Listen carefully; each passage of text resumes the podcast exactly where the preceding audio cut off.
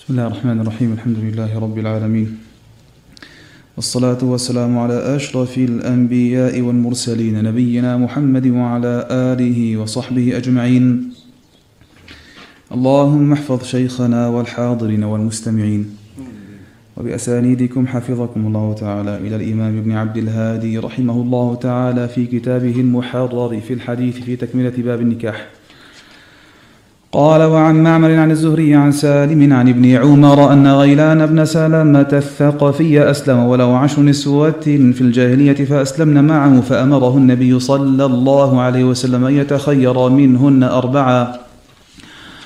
رواه أحمد بن ماجه والترمذي وابن حبان والحاكم وقال البخاري هو حديث غير محفوظ وتكلم فيه أبو زرعة وأبو حاتم غيرهما وعن الضحاك بن فيروز الديلمي عن أبيه قال قلت يا رسول الله إني أسلمت وتحتي, وتحتي أختان فقال رسول الله صلى الله عليه وسلم طلق أيتهما شئت. رواه أحمد وأبو داود بن ماجه والترمذي وحسنه وابن حبان والدار قطني وصححه البيهقي وتكلم في البخاري وفي لفظ الترمذي اختر أيتهما شئت. وعن ابن عباس رضي الله عنهما قال رد النبي صلى الله عليه وسلم ابنته زينب على أبي العاص بن الربيع بعد ست سنين بالنكاح الأول ولم يحدث نكاحا.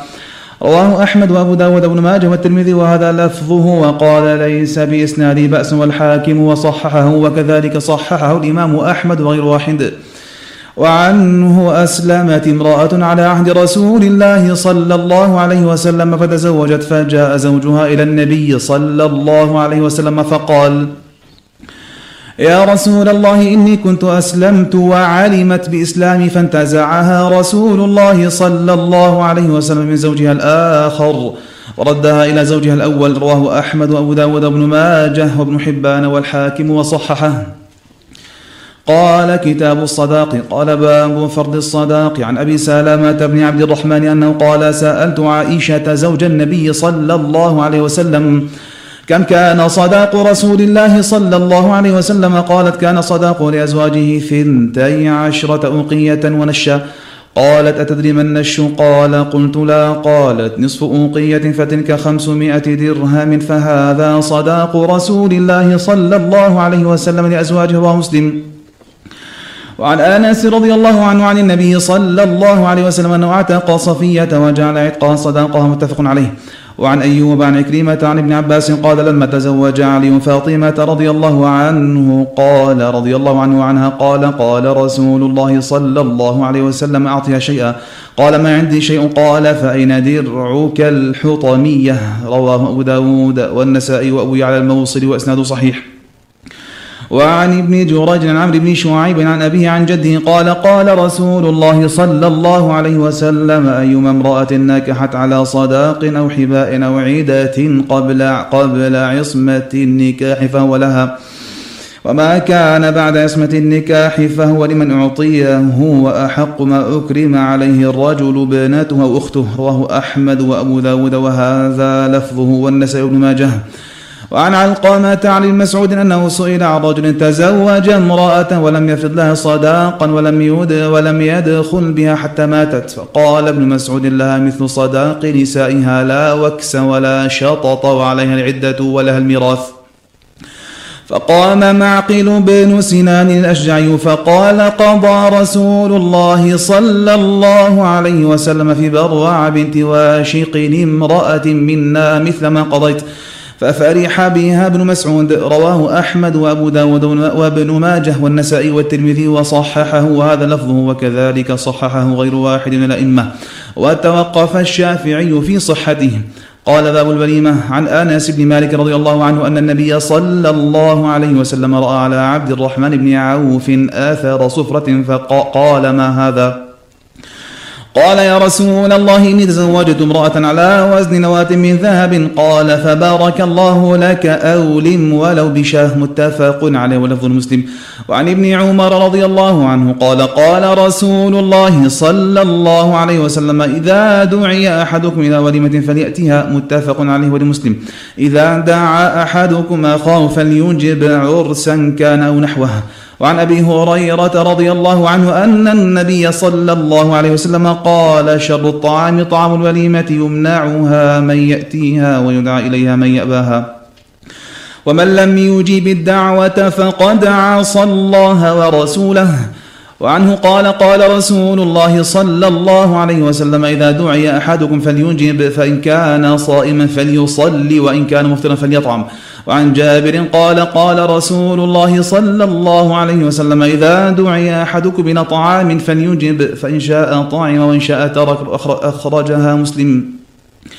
وعن ابن مسعود رضي الله عنه قال قال رسول الله صلى الله عليه وسلم طعام أول يوم حق وطعام اليوم الثاني سنة وطعام الثالث سمعة من سمع سمع الله به. رواه الترمذي وقال لا نعرفه مرفوعا إلا من حديث زياد بن عبد الله وهو كثير الغرائب والمناكير. كذا قال وزياد روى له البخاري مقرونا بغيره ومسلم. قال باب عشرة النساء ما يباح من الاستمتاع بهن والتزين وذكر القسم والنشوز. قال عن أبي هريرة رضي الله تعالى عنه عن النبي صلى الله عليه وسلم قال من كان يؤمن بالله واليوم الآخر فلا يؤذي جاره واستوصوا بالنساء خيرا فإنهن خلقن من ضلع وإن أعوج شيء في الضلع أعلاه. فإن ذهبت تقيمه كسرت وإن تركته لم يزل أعوج فاستوصوا بالنساء خيرا متفق عليه ولفظ البخاري. وفي لفظ لمسلم إن المرأة خلقت من ضلع لن تستقيم لك على طريقة فإن استمتعت بها وفإن استمتعت بها وبها عوج وإن ذهبت تقيمها كسرتها وكسرها طلاقها. وعن جابر قال كنا مع رسول الله صلى الله عليه وسلم في غزاة فلما قدمنا المدينة ذهبنا لندخل فقال أمهلوا حتى ندخل ليلا أي عشاء كي تمتشط الشعيثة وتستحد المغيبة. متفق عليه ولفظ المسلم البخاري إذا أطال أحدكم الغيبة فلا يطرق أهله ليلا. وعن أبي سعيد الخدري رضي الله عنه قال قال رسول الله صلى الله عليه وسلم إن من اشر الناس عند الله منزلة يوم القيامة الرجل يفضي إلى امراته وتفضي إليه ثم ينشر سرها رواه مسلم.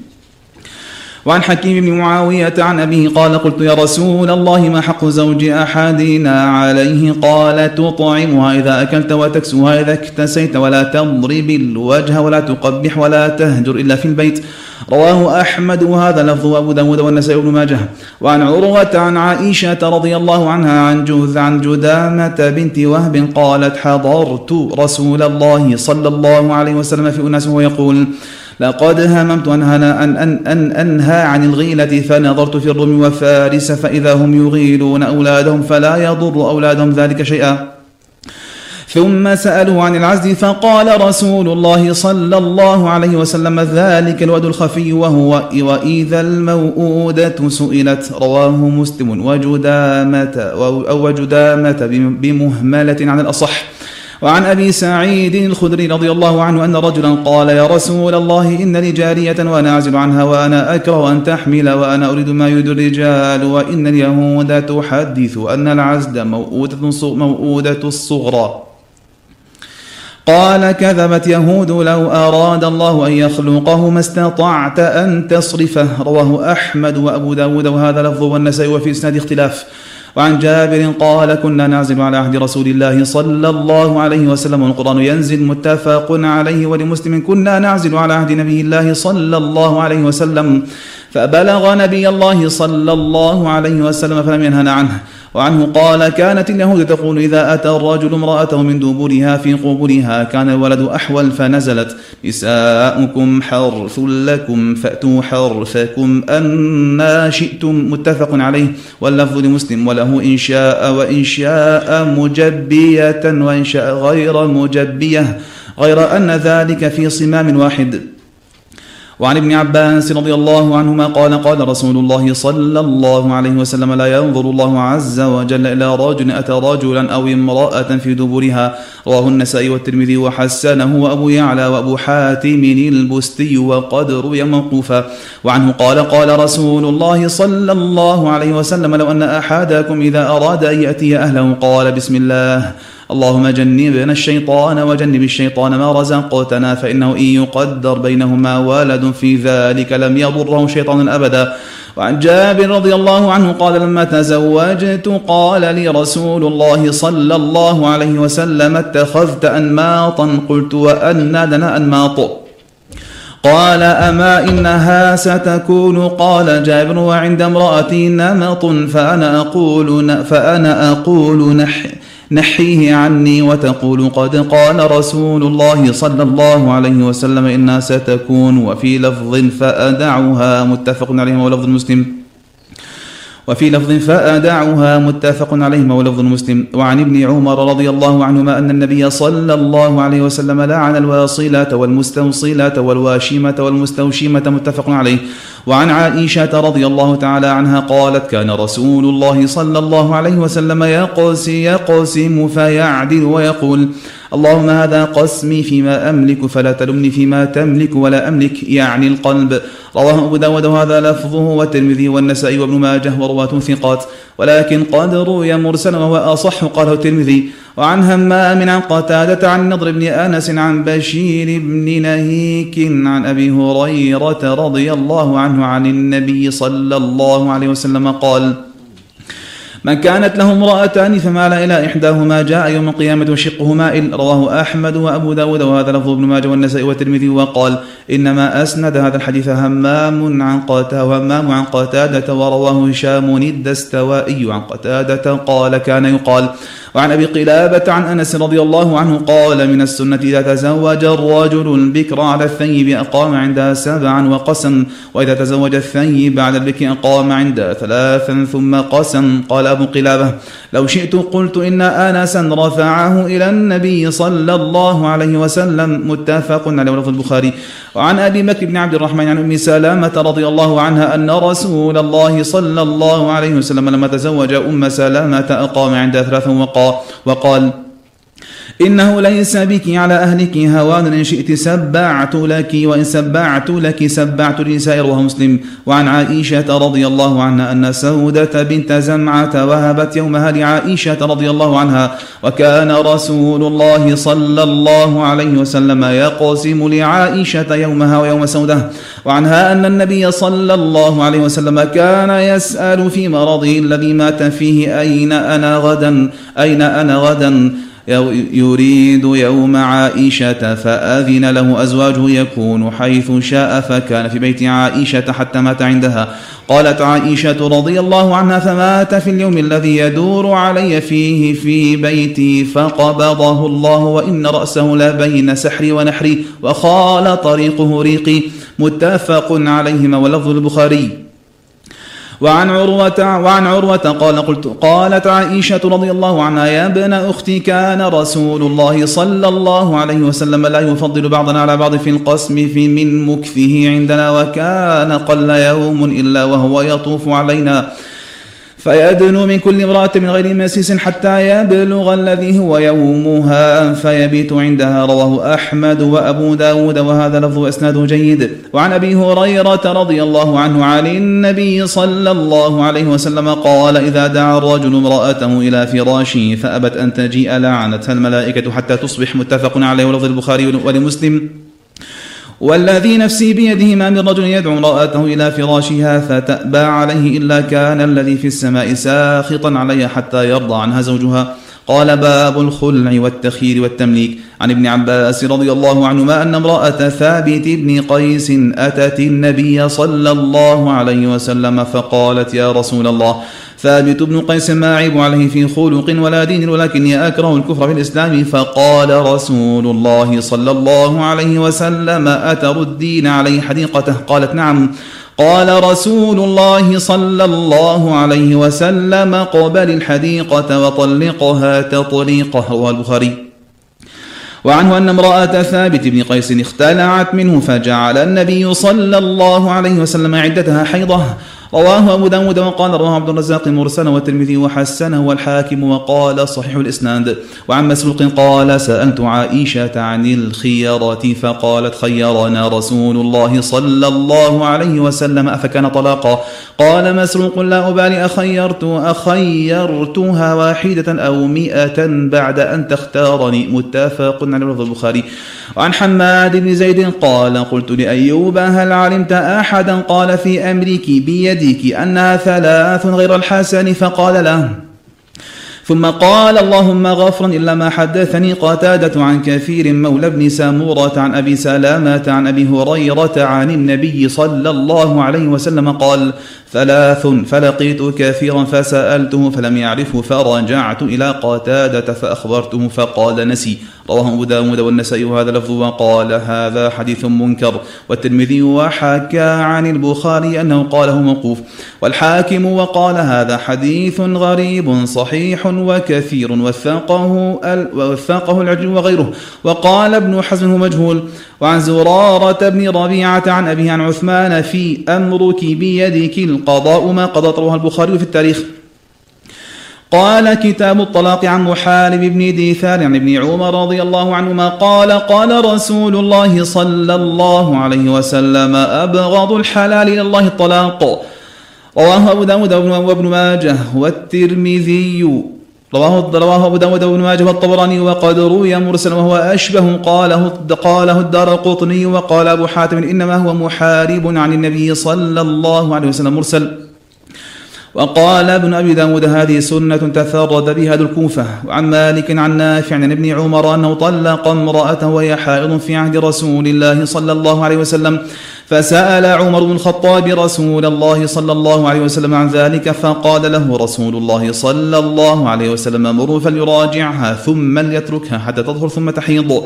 ثم تطهر ثم إن شاء أمسك بعد وإن شاء طلق قبل أن يمس فتلك العدة التي أمر الله أن يطلق لها النساء متفق عليه. ولمسلم عن محمد بن عبد الرحمن مولى أبي طلحة عن سالم عن ابن عمر أنه طلق امرأته وهي حائض فذكر ذلك عمر للنبي صلى الله عليه وسلم فقال أمر فليراجعها ثم ليطلقها طاهرا أو حاملا. وقال البخاري وقال أبو معمر وفي نسخة حدثنا قال حدثنا عبد الوارث قال حدثنا أيوب عن سعيد بن جبير عن ابن عمر قال حسبت علي بتطليقه. قال وروى أبو داود عن أحمد بن صالح عن عبد الرزاق عن ابن جريج قال أخبرني أبو الزبير أنه سمع عبد الرحمن بن أيمن يسأل ابن عمر يسأل ابن عمر وأبو الزبير يسمع فقال كيف ترى في رجل طلق امرأته حائضا؟ فقال طلق عبد الله بن عمر امرأته وهي حائض على عهد رسول الله صلى الله عليه وسلم.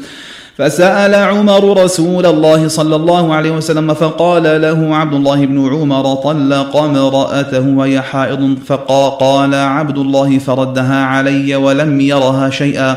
وقال إذا إذا طهرت فليطلق أو ليمسك. قال ابن عمر وقرأ النبي صلى الله عليه وسلم يا أيها النبي إذا طلقتم إذا طلقتم النساء فطلقوهن لعدتهن. وفي رواية في قبل عدة في قبل عدتهن. ورواه مسلم عن محمد بن رافع عند عبد الرزاق عن عبد الرزاق. وروى عن ابن عباس قال كان الطلاق على عهد رسول الله صلى الله عليه وسلم وأبي بكر وسنة من خلافة عمر طلاق الثلاث واحدة. فقال عمر بن الخطاب رضي الله تعالى عنه إن الناس قد استعجلوا في أمر كانت لهم فيه أنات فلو أمضيناه عليهم فأمضاه عليهم. وعن مخرمة عن أبيه قال سمعت محمود بن لبيد قال أخبر رسول الله صلى الله عليه وسلم عن رجل طلق امرأته ثلاثة طليقات جميعا فقام غضبان ثم قال أيلعب بكتاب الله وأنا بين أظهركم حتى قام رجل فقال يا رسول الله ألا أقتله رواه النسائي وقال لا أعلم أحد روى هذا الحديث غير مخرمة وعن أبي هريرة رضي الله عنه أن رسول الله صلى الله عليه وسلم قال ثلاث جدهن جد وهزلهن جد النكاح والطلاق الطلاق والرجعة. رواه أحمد وأبو داود وماجه والترمذي وحسنه والحاكم وقال هذا حديث صحيح الإسناد. وعنه عن النبي صلى الله عليه وسلم قال إن الله عز وجل تجاوز عن أمتي ما حدثت به أنفسها ما لم تعمل أو تتكلم. متفق عليه لفظ البخاري. وعن ابن عباس رضي الله عنهما أنه قال إذا حرم امرأته إذا حرم امرأته ليس بشيء. وقال لقد كان لكم في رسول الله أسوة حسنة. رواه البخاري ومسلم إذا حرم الرجل عليه امرأته فهي يمين يكفرها. وعنه عن النبي صلى الله عليه وسلم قال إن الله وضع عن أمة الخطأ والنسيان وما استكره عليه. رواه ابن ماجه برواية عطاء عنه ورواة صادقون وقد أعل. قال أبو حاتم لا يصح هذا الحديث ولا يثبت إسناده. ورواه الحاكم بنحو من رواية عطاء عن عبيد بن عمير عنه وقال على شرطهما وعن عائشة أن ابنة الجود لما أدخلت على رسول الله صلى الله عليه وسلم ودنا منها قالت أعوذ بالله منك فقال لقد عذت بعظيم الحق بأهلك رواه البخاري وعن جابر قال قال رسول الله صلى الله عليه وسلم لا طلاق إلا بعد نكاح ولا عتق إلا بعد ملك. رواه أبو داود أبو داود الطيرسي وأبو يعلى الموصلي. وهذا لفظ والحاكم وصححه. وله علة وقد روي من حديث ابن ابن عمرو والمسور بن مخرمة وغيرهما. وعن عائشة رضي الله عنها عن النبي صلى الله عليه وسلم قال رفع القلم عن ثلاثة عن النائم حتى يستيقظ وعن الصغير حتى يكبر وعن المجنون حتى يعقل أو يفيق. رواه أحمد وأبو داود بن ماجه والنسائي والحاكم وقال البخاري وقال عثمان ليس لمجنون ولا لسكران طلاق. وقال ابن عباس طلاق المجنون والمستكره ليس بجائز. وقال علي كل الطلاق جائز إلا طلاق المعتوه وقال ابن عباس الطلاق عن وطر والعتاق ما أريد به وجه الله. قال كتاب الرجعة والإلاء والظهار عن يزيد الرشك عن مطرف بن عبد الله أن عمران بن حسين سئل عن الرجل يطلق امرأته ثم يقع عليها ولم يشهد على طلاقها ولا, ولا على رجعتها. فقال طلقت لغير سنة وراجعت لغير سنة أشهد على طلاقها وعلى رجعتها ولا تعود رواه أبو داود بن ماجه وليس عنده ولا تعود ورواة ثقات مخرج لهم في الصحيح. وعن عامر عن مسروق عن عائشة رضي الله عنها قالت آل رسول الله صلى الله عليه وسلم النساء وحرم فجعل الحرام حلالا وجعل في اليمين كفارة. رواه الترمذي وابن ماجه وقد روي عن الشعبي مرسلا وهو أصح قاله الترمذي وعن سليمان بن يسار قال أدركت بضعة عشر من أصحاب رسول الله أو من أصحاب النبي صلى الله عليه وسلم كلهم يوقفون المولي رواه الشافعي والدار قطني. وعن الحاكم بن أبان عن عكريمة عن ابن عباس رضي الله عنهما أن رجلا أتى النبي صلى الله عليه وسلم قد ظاهر من امرأتي فوقع عليها فقال يا رسول الله إني ظاهرت من امرأتي فوقعت عليها قبل أن أكفر فقال ما حملك على ذلك يرحمك الله؟ قال رأيت خلخالها في ضوء القمر قال فلا تقربها حتى تفعل ما أمرك الله. رواه داود بن ماجه والنسائي والترمذي وهذا لفظه وصححه وقد روي مرسلا وهو أولى بالصواب من المسند قاله النسائي قال كتاب الأيمان عن ابن عن ابن عمر عن النبي صلى الله عليه وسلم أنه أدرك عمر بن الخطاب في ركب وعمر يحلف بأبيه فناداهم رسول الله صلى الله عليه وسلم ألا إن الله ينهاكم أن تحلفوا بآبائكم فمن كان حالفا فليحلف بالله أو ليصمت. وعن أبي هريرة رضي الله عنه قال قال رسول الله صلى الله عليه وسلم من حلف منكم فقال في حلفه باللات والعزى فليقل لا إله إلا الله. ومن قال لصاحبه تعالى أقامرك فليتصدق. متفق عليه ولفظ مسلم. وعنه قال قال رسول الله صلى الله عليه وسلم يمينك على ما يصدقك به صاحبك. وفي رواية اليمين على نية المستحلف رواه مسلم. وعن عبد الرحمن بن سامورة قال قال رسول الله قال لي رسول الله صلى الله عليه وسلم يا عبد الرحمن بن سامورة لا تسأل الإمارة فإنك إن أعطيتها عن مسألة وكلت وكلت إليها وإن أعطيتها عن غير مسألة أعنت عليها. وإذا حلفت على يمين فرأيت غيرها خيرا منها فكفر عن يمينك وأت الذي هو خير. متفق عليه وفي لفظ للبخاري فأت الذي هو خير وكفر عن يمينك. وفي لفظ إذا حلفت على يمين فرأيت غيرها خيرا منها فكفر عن يمينك ثم أت الذي هو خير. رواه أبو داود واللفظ له والنسائي وإسناد صحيح. وعن أيوب عن نافع عن ابن عمر رضي الله عنهما أن رسول الله صلى الله عليه وسلم قال من حلف على يمين فقال إن شاء الله فلا حنث عليه رواه أحمد وأبو داود والترمذي وهذا لفظ وحسنه. والنسائي بن ماجه بن حبان وقد روي موقوفا وقال الترمذي لا نعلم أحدا رفعه غير أيوب السختياني وقال الدار قوطني تابعه أيوب, أيوب بن موسى عن نافع قال كتاب اللعان قال باب فرض اللعان. عن سعيد بن جبير قال سئلت عن المتلاعنين في امرأة مصعب أيفرق بينهما فما دريت. فما دريت ما أقول فمضيت إلى منزل ابن عمر فقلت للغلام استأذن لي. قال إنه قائل فسمع صوتي. قال ابن جبير قلت نعم. قال ادخل فوالله ما جاء بك هذه الساعة إلا حاجة فدخلت فإذا هو مفترش برثعه متوسد وسادة حشوها ليف. قلت أبا عبد الرحمن المتلاعنان أيفرق بينهما؟ قال سبحان الله نعم. إن أول من سأل عن ذلك فلان بن فلان قال يا رسول الله أرأيت لو وجد أحدنا امرأته على فاحشة كيف يصنع؟ إن تكلم تكلم بأمر عظيم وإن سكت سكت على مثل ذلك. قال فسكت النبي صلى الله عليه وسلم فلم يجب فلما كان بعد ذلك أتاه فقال إن الذي إن الذي سألتك عنه قد ابتليت به. فأنزل الله عز وجل هؤلاء الآيات في سورة النور والذين يرمون أزواجهم فتلاهن عليه ووعظه وذكره وأخبره أن عذاب الدنيا أهون من عذاب الآخرة. قال لا والذي بعثك بالحق ما كذبت عليها ثم دعاها فوعظها وذكرها وأخبرها أن عذاب الدنيا أهون من عذاب الآخرة. قالت لا والذي بعثك بالحق إنه لكاذب. فبدأ بالرجل فشهد أربع شهادات بالله إنه لمن الصادقين والخامسة أن لعنة الله عليه إن كان من الكاذبين. ثم ثنى بالمرأة فشهدت أربع شهادات إنه لمن الكاذبين والخامسة أن غضب الله عليها إن كان من الصادقين. ثم فرق بينهما رواه مسلم.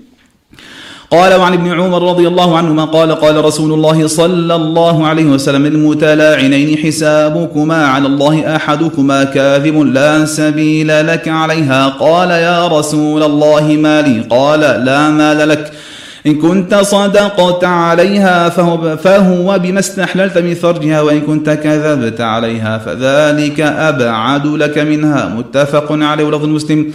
وله عن هشام عن محمد قال سألت أنس بن مالك وأنا أرى أن عنده منه علما فقال إن هلال بن أمية قذف امرأته بشريك بن سحماء وكان أخا براء بن مالك لأمه وكان أول رجل لاعن في الإسلام قال فلاعنها فقال رسول الله صلى الله عليه وسلم أبصروها فإن جاءت به أبيض سبطا قضيء العينين فهو لهلال بن أمية وإن جاءت به أكحل جعدا حمش الساقين فهو لشريك بن سحمة. قال فقال فأنبت أنها جاءت به أكحل جعدا حمش الساقين.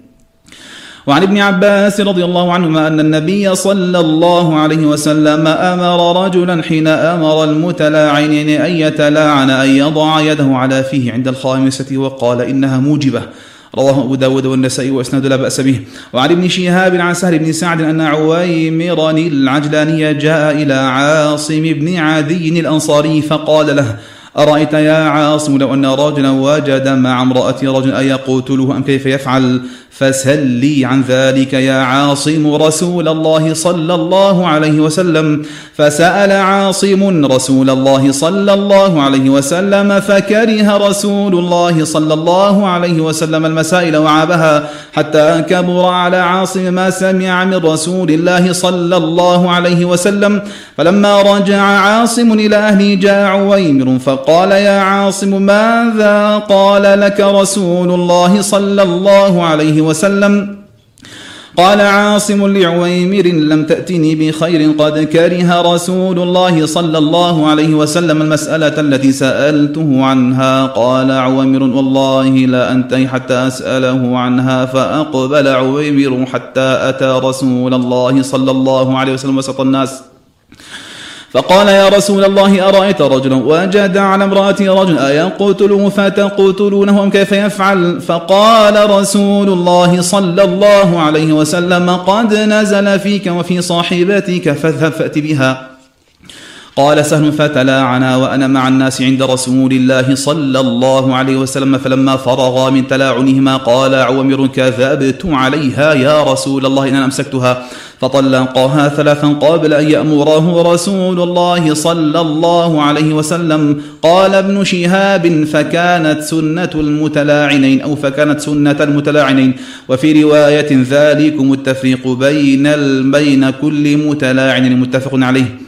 قال باب لحاق النسب. قال عن عائشة رضي الله عنها أنها قالت إن رسول الله صلى الله عليه وسلم دخل علي مسرورا تبرق أسارير وجهه فقال ألم تري أن مجززا نظر آنفا إلى زيد بن حارثة وأسامة بن زيد؟ فقال إن بعض هذه الأقدام لمن بعض. متفق عليه. وعن زيد بن أرقم قال أوتي علي بثلاثة وهو باليمن وقاموا على امرأة في طور واحد فسأل اثنين أتقران لهذا بالولد؟ قال لا حتى سألهم جميعا فجعل كلما سأل اثنين قال لا. فأقرع بينهم فألحق الولد بالذي صارت له القرعة وجعل عليه ثلثي الدية. قال فذكر ذلك للنبي صلى الله عليه وسلم فضحك صلى الله عليه وسلم حتى بدت نواجذه. رواه أحمد وأبو داود وهذا لفظ نسائي بن ماجه. وصححه ابن حزم وابن القطان وغيرهما وقد أعل وقال أحمد هو حديث منكر. وقال أبو حاتم قد اختلفوا في هذا الحديث فاضطربوا فيه. ورواه الحميدي في مسند وفيه وأغرمته ثلثي قيمة جارية وقد روي موقوفا والله أعلم. قال كتاب العدد قال عن قبيصة بن ذؤيب عن عمرو بن العاص قال لا تلبسوا علينا سنة نبينا عدة أم الولد إذا توفي عنها سيدها أربعة أشهر وعشرا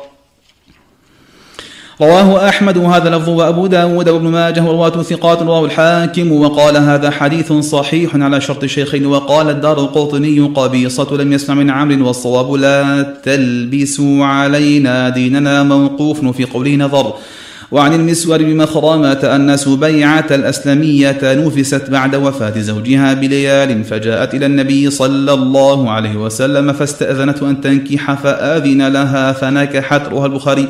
وعن عائشة رضي الله عنها وعن أبيها قالت أمرت بريرة أن تعتد بثلاث حيض رواه ابن ماجه ورواة ثقة قد أعل. وعن الشعبي عن فاطمة بنت قيس عن النبي صلى الله عليه وسلم في المطلقة ثلاثا قال ليس لا سكنى ولا نفقة رواه مسلم. وعن عروة عن فاطمة بنت قيس قالت قلت يا رسول الله زوجي طلقني ثلاثا وأخاف أن يقتحم علي قالت فأمرها فتحولت رواه مسلم. وعن الفري وعن الفريعة بنت مالك بن سنان وهي أخت أبي سعيد الخدري أنها جاءت إلى رسول الله صلى الله عليه وسلم تسأله أن ترجع إلى أهلها في بني خدرة وأن زوجها خرج في طالب في طلب أعبد له أبقوا حتى إذا كان بطرف القدوم لحقهم فقتلوه. قالت فسألت رسول الله صلى الله عليه وسلم أن أرجع إلى أهلي فإن زوجي لم يترك لم يترك لي مسكنا يملكه ولا نفقة. فقال رسول الله صلى الله عليه وسلم نعم. قالت فانصرفت حتى إذا كنت في الحجرة أو في المسجد ناداني رسول الله صلى الله عليه وسلم وأمر بي فنودت له. فقال كيف قلت؟ قالت فرددت عليه قصة حتى ذكرت له من شأن زوجي. قال امكثي في بيتك حتى يبلغ الكتاب أجله. قالت فاعتددت فيه أربعة أشهر وعشرا. قالت فلما كان عثمان رضي الله عنه أرسل إلي فسألني عن ذلك. فأخبرته فاتبعه وقضى به. رواه أحمد وأبو داود, وأبو داود وابن ماجه والنسائي والترمذي. وهذا لفظه وصححه. وكذلك صححه الذهلي والحاكم وابن القطان وغيرهم وتكلم فيه ابن حزم بلا حجة. وعن ابن جريج قال أخبرني أبو الزبير أنه سمع جابر بن عبد الله يقول طلقت خالتي فأرادت أن أن تجد نخلها فزجرها رجل أن تخرج. فأتت النبي صلى الله عليه وسلم فقال بلى فجدي نخلك فإنك عسى أن تصدقي أو تفعلي معروفا رواه مسلم. وعن ام عطية أن رسول الله صلى الله عليه وسلم قال لا تحد امرأة على ميت فوق ثلاث إلا على زوج أربعة اشهر وعشرا ولا تلبس ثوبا مصبوغا ولا ثوب عصب ولا تكتحل ولا تمس طيبا إلا إذا طهرت نبذة من قسط أو أظفار. متفق متفق عليه واللفظ لمسلم ولابي داود والنسائي ولا تختضب وللنسائي ولا تمتشط. قال كتاب الرضاع عن عائشة رضي الله عنها وأرضاها أنها قالت قال رسول الله صلى الله عليه وسلم لا تحرم المصة والمصتان وعنها أنها قالت كان فيما أنزل من القرآن عشر رضاعات معلومات يحرمن ثم نسخن بخمس معلومات فتوفي رسول الله صلى الله عليه وسلم وهي فيما يقرأ من القرآن وعنها أن سهلة بنت سهيل بن عمرو جاءت إلى النبي صلى الله عليه وسلم فقالت يا رسول الله إن سالم مولى أبي حذيفة معنا في بيتنا وقد بلغ ما يبلغ الرجال وعلم ما يعلم الرجال. قال أرضعيه تحرمي عليه أخرجها مسلم.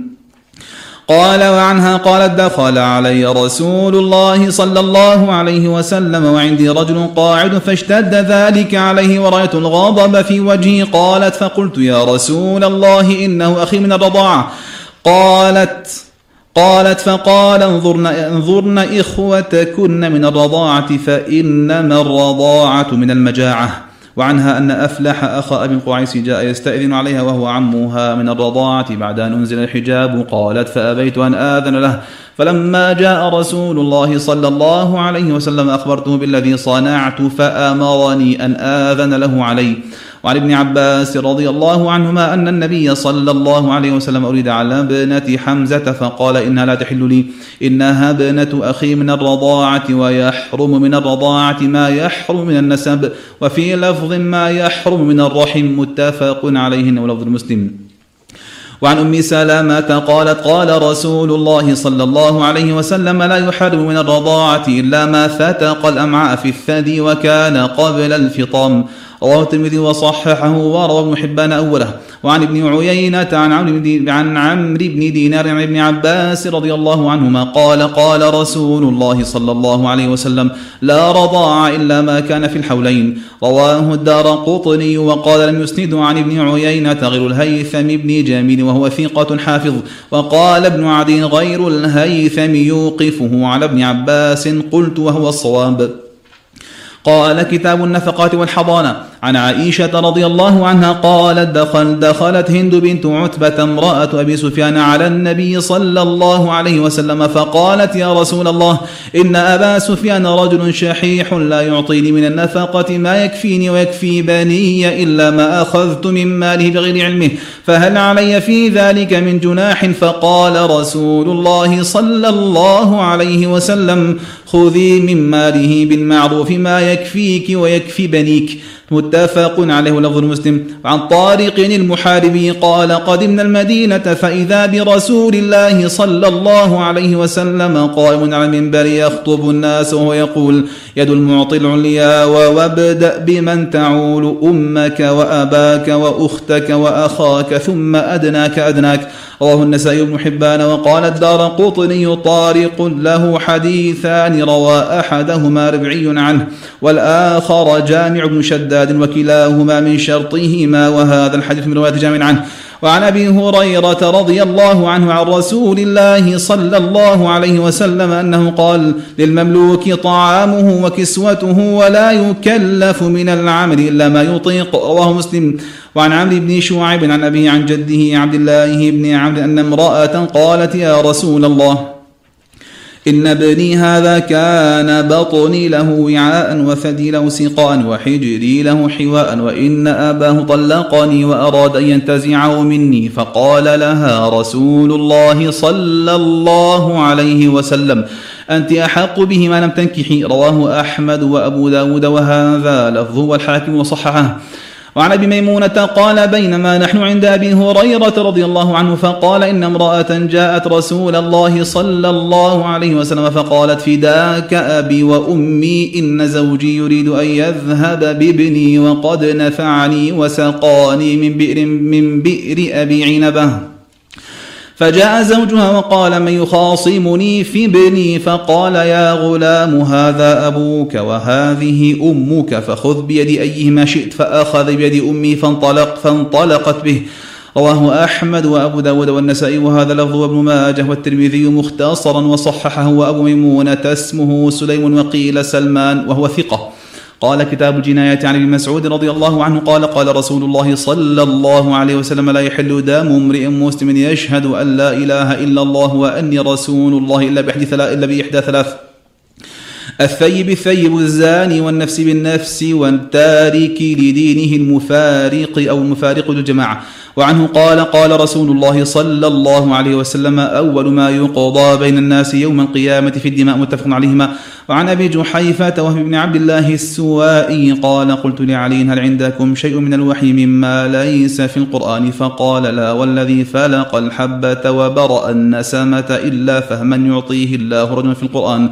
وما في هذه الصحيفة؟ قلت وما في هذه الصحيفة؟ قال العقل وفكاك أو وفكاك وفكاك. الاسير وألا يقتل مسلم بكافر. رواه البخاري. وعن علي عن النبي صلى الله عليه وسلم قال المؤمنون تتكافأ دماؤهم وهم يد على من سواهم ويسعى بذمتهم أدناهم. ألا لا يقتل مؤمن بكافر ولا ذو عهد في عهده. رواه أحمد وأبو داود والنسائي ورجال رجال الصحيحين. وعن الحسن عن سامورة رضي الله عنه أن رسول الله صلى الله عليه وسلم قال من قتل عبده قتلناه ومن جدع عبده جدعناه رواه أحمد وأبو داود والنسائي وابن ماجه والترمذي وحسنه وإسناده صحيح الحسن. وقد اختلفوا في سماعه من سامورة ولأبي داود والنسائي ومن خصى عبده خصيناه.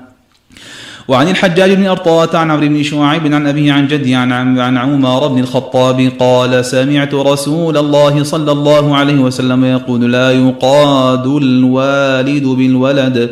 رواه أحمد بن ماجه والترمذي وهذا لفظ وقال وقد روي هذا الحديث عن عمرو بن شعيب مرسلا وهذا فيه اضطراب. وقد روى البيهقي نحوه من رواية بن عجلان عن عمرو وصحح إسناده.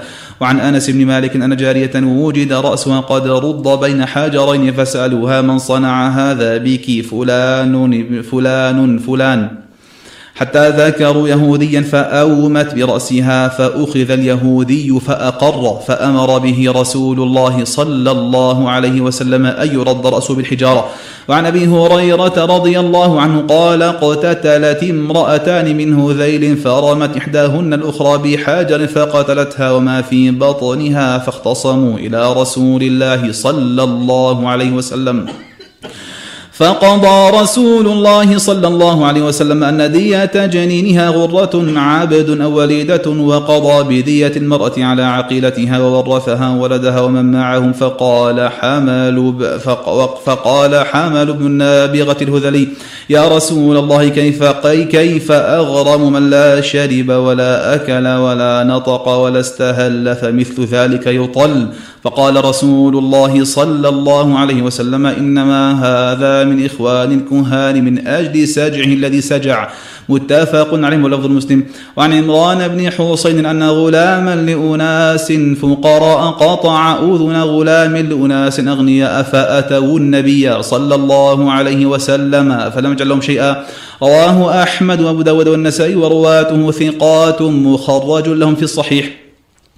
وعن عمرو بن شعيب عن أبيه عن جده أن رجلا طعن رجلا بقرن في ركبته فجاء إلى النبي صلى الله عليه وسلم فقال أقدني فقال حتى تبرأ ثم جاء إليه فقال أقدني فأقاده ثم جاء إليه فقال يا رسول الله إني عرجت فقال قد نهيتك وعصيتني فأبعدك الله وبطل عرجك. ثم نهى رسول الله صلى الله عليه وسلم أن يقتص من جرح حتى يبرأ صاحبه. رواه أحمد عن يعقوب عن أبيه عن ابن إسحاق. قال وذكر وذكر عمرو فكأنه لم يسمع منه. وذكر عمرو فكأنه لم يسمعه منه. ورواه الدار من رواية محمد بن حمران وهو صالح الحديث عن ابن جرج عن عمرو. وعن أنس أن أن الربيع عمته كسرت ثنية جارية فطلبوا إليها العفو فأبوا فعرضوا الأرش فأبوا فأتوا رسول الله صلى الله عليه وسلم وأبوا إلى القصاص. فأمر رسول الله صلى الله عليه وسلم بالقصاص فقال أنس بن النضر يا رسول الله أتكسر ثنية الربيع؟ لا والذي بعثك بالحق لا تكسر ثنيتها. فقال رسول الله صلى الله عليه وسلم يا آنس كتاب الله القصاص فرضي القوم فرضي القوم فعفوا. فقال رسول الله صلى الله عليه وسلم إن من عباد الله من لو أقسم على الله لأبره. متفق على البخاري.